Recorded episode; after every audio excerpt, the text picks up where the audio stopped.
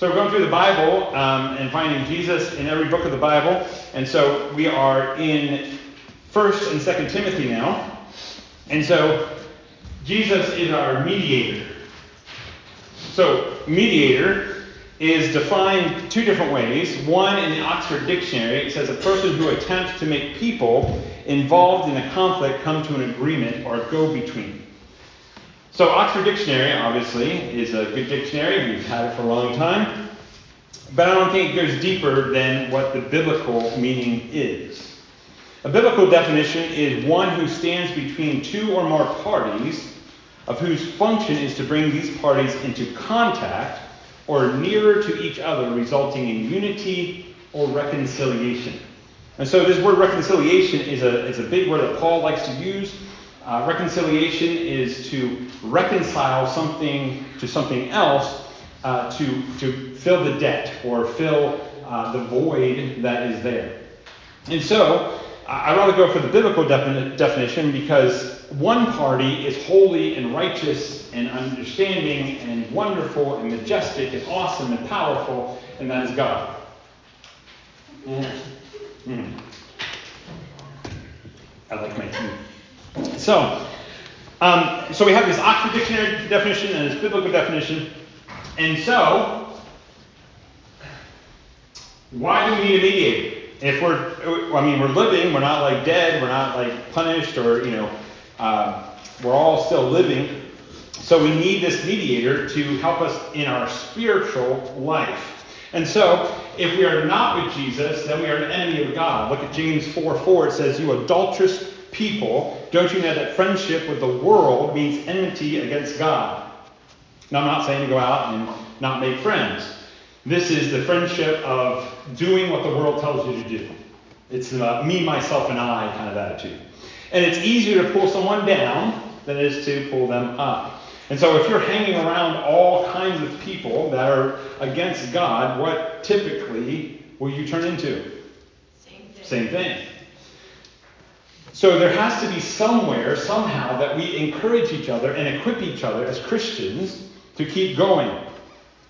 We're supposed to be in the world, but not of the world. We are not supposed to be looking like the world, but we're supposed to hang out with them. How are they going to hear the gospel if we don't hang out with them? And if they don't hear the gospel, then how do they become free? And how do they become free if they don't know what we're preaching and what we're teaching and what we're living? And so he says, You adulterous people, don't you know that friendship with the world means enmity against God? Therefore, anyone who chooses to be a friend of the world becomes an enemy of God. That does not preach very well.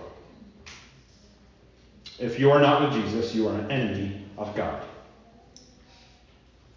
And so, why do we need a mediator? I don't want to be enemies with God of the universe. Now, if we are with Jesus, our enemy has turned, in, turned into a different enemy. Look at 1 Peter 5 8. Be alert and of sober mind. Your enemy, so who is our enemy now when we're a Christian? The devil prowls around like a roaring lion looking for someone to devour. Isn't it interesting that, that Satan sometimes has the same name as Jesus? Jesus is the lion of Judah, and yet he, it's described here as, as Satan being the roaring lion.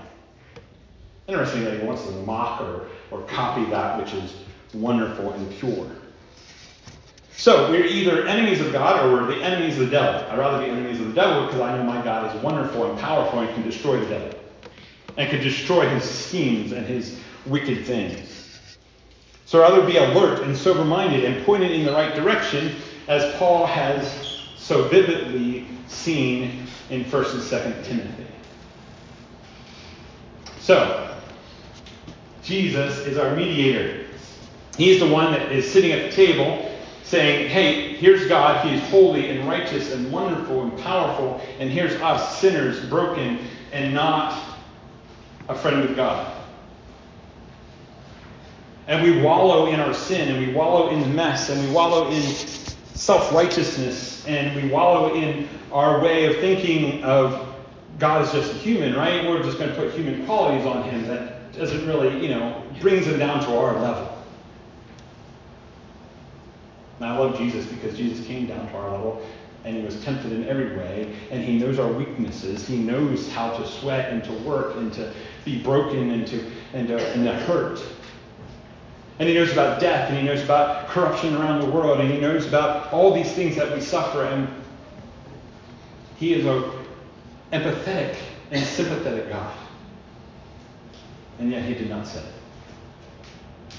And so, because of Jesus' sinless life, he became the mediator between us and God. He became the sacrifice. He became the go between. And so, if you see on your pieces of paper, uh, in the envelope handouts, so you're going to draw yourself on this side of the cross, and then Jesus is in the middle, and we walk over the bridge, and now we are a new creation, a new name, a new purpose, a new way of life, a new thinking.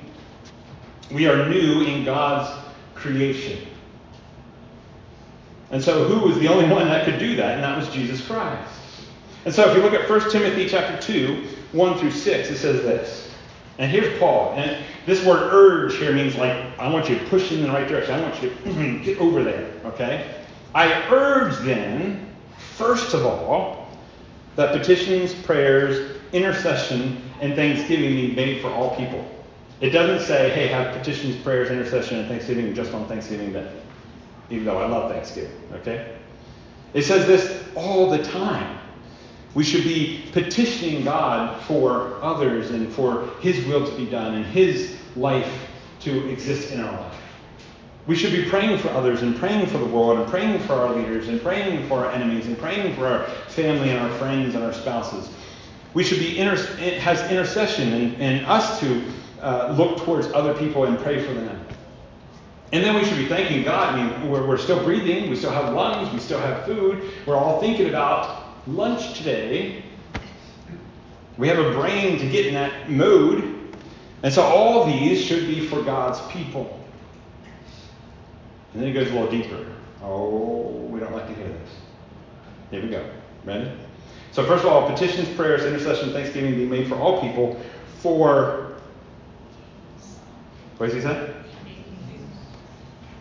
For kings. Oh, there's an authority. Even if we don't agree. Because it doesn't say just for the good kings, just for the just for the ones that agree with your political view. What does it say? For kings and all those in authority. Hmm. Oh, we shouldn't like throw rocks and you know stone them in the political realm. Interesting. That we may live what? Peaceful and quiet lives in all godliness and holiness. We should be set apart. And so, how do we know all this? Well, here we go. This is good and pleases God our Savior, who wants all people to be saved. That's why he hasn't come back. He's patient with everybody to, for them to come to Jesus and to come to the knowledge of truth. For there is how many gods? How many? Okay. There's one God and one mediator between God and mankind. Who's that one mediator? Jesus. The man Christ Jesus who gave himself as a ransom for how many people? Or just the people we love, just the people that we are hanging out with, just the people that we're, you know, buddy buddy with? No. He died for all mankind, for all people, for all political parties, for all races and creeds and colors. He died for all people. I don't know how I can uh, express that even more. But we just want the, the ones that we like in here. no. Jesus died for everyone. So everyone is welcome. But you will change with Jesus. This has now been witnessed to at the proper time. I love God's timing because He doesn't have a clock. Okay? He is the God of the past, the present, and the future. Which just blows my mind because his time is not our time. And we need to thank God that because His time is definitely holier and wonderful and more righteous and on the on the great timeline than when we say, well, we want this, this, and this, and then we have a checklist and we're like, oh, we didn't get it. Oh my goodness, God doesn't love me. He still does. Sorry, thirsty. Oh, uh, let's see, Arizona tea, not a sponsor. Good. Because I don't say that, and Facebook will be like, he's not, I'm shut you down. Anyway. So, if Jesus is our mediator, if he's the one that he's the go-between, then he is the one that we're supposed to be following. And so, First and Second Timothy tells us that he is our mediator, and there's some actions that we got to do because we love Jesus, not because it's for salvation. It's because we love him. And when you have faith and when you have those things, you want to do those things because it's just bursting out of you. You're like, I want to serve, I want to do this, I want to do that. So we follow our mediator with action. Oh, there's your hang I love that. Jesus the way for us to be with God. Good, keep going. Okay. We follow our mediator with action. So here, here's a I love this this um, saying here. So again, I, am I guess I am promoting DC Talk. You should go back in the 80s and 90s and listen to DC Talk. But anyway, good Christian band. before one of their songs, they say this The greatest single cause of atheism in the world today is Christians who acknowledge Jesus with their lips, walk out the door, and deny him by their lifestyle. That is what an unbelieving world simply finds unbelievable.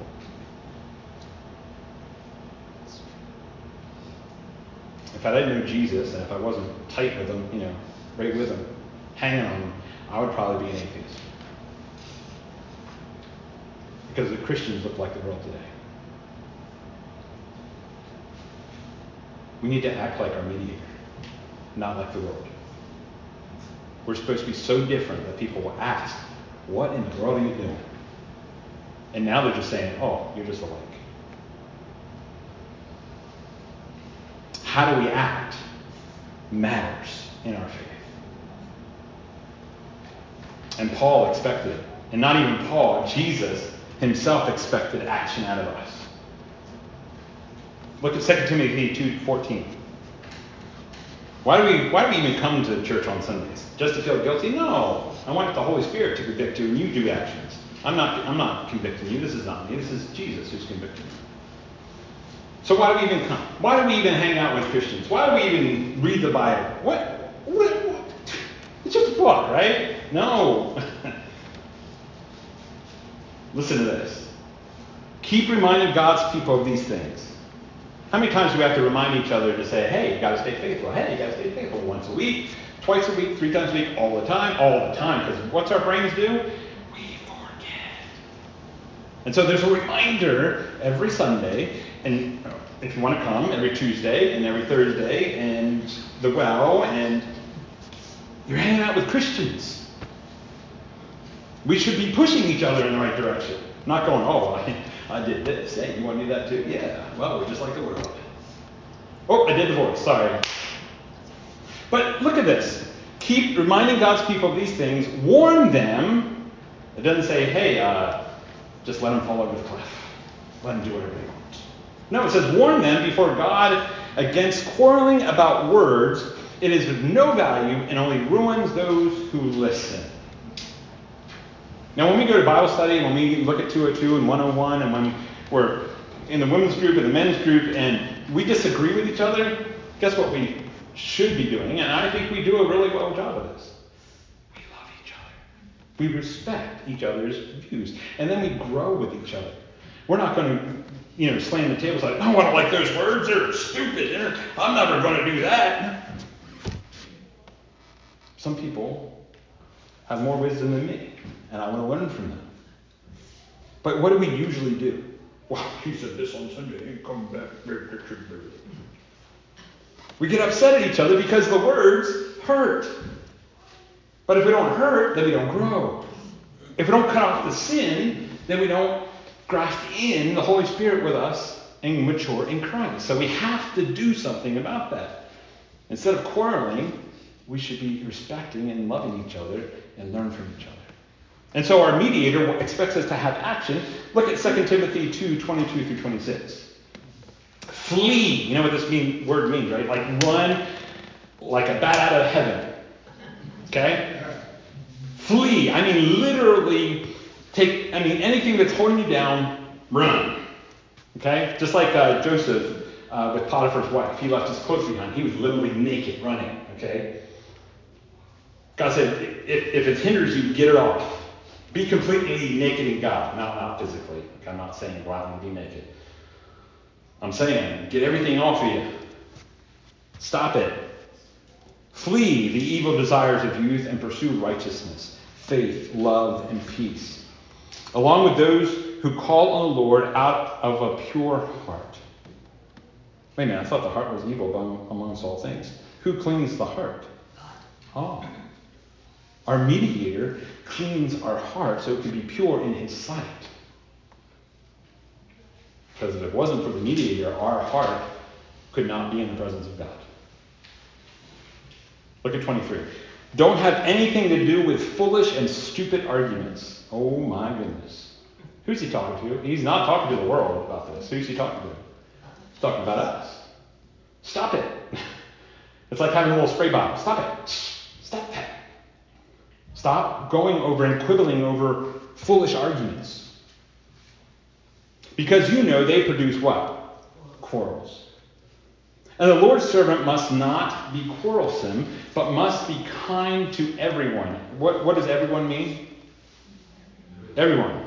That means enemies, political, non political, people, next door neighbors. Must be kind to everyone.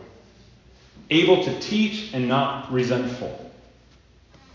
Opponents must, um, yeah, opponents must be gently instructed. Oh, screaming, and yelling, and pointing the finger? Oh. Opponents must be gently instructed. Uh, kicking around, gossiping, and, and biting each other in the back? No, what does it say? Opponents must gently instruct instructed. In the hope that God will grant them repentance, leading them to the knowledge of truth, and that they will come to their senses. I love that. Hey, wake up, come to your senses, turn the light bulb on, let's go and escape from the trap of the devil, who has taken them captive to do his will. How does the devil take people captive? By foolish and stupid arguments. Stop it. We're the church growing with Jesus. He is the head, and if he says it, we do it. And then everything else is opinion, and we talk about it, and we grow with Christ. I mean, how simple can that be? But yeah, we're like, no, no, no, I'm going over here. I'm arguing here because this is where this is about it. Jesus, what did he pray before he left this world? To be unified. And how do we get unified? Under our mediator Jesus. Not by, well, this is my tradition and this is this is what I just learn together and have Jesus as our head. Who is our mediator? Jesus. And so if he's our mediator, then we have to have action. And if our actions meet our faith, then we are the light of the world, and we're not going to argue over arguments that should not be argued. Most of the time, if it's not for salvation, we probably can just learn from each other. Because salvation has, has stuck.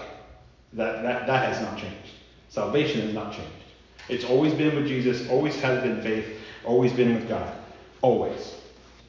Now, we must disagree on some things here and there, why do we have to leave the church? Why do we have to get arguments? Why do we have to hate our brothers and sisters in Christ if we're still supposed to be under Jesus, who's our mediator? And so I hope and pray before I die that all denominations and all churches and all Christians come together and stop this splitting of hairs. We need to acknowledge that Jesus is our mediator and we learn from him. That's it. That's, a, that's as simple as the Bible can get. But yet we argue over words. We argue over things that doesn't matter. Jesus matters, and we don't. It's not about us. It's about Jesus and growing in Jesus with the Holy Spirit in us to grow with Him. We have an eternal mediator. Thank God.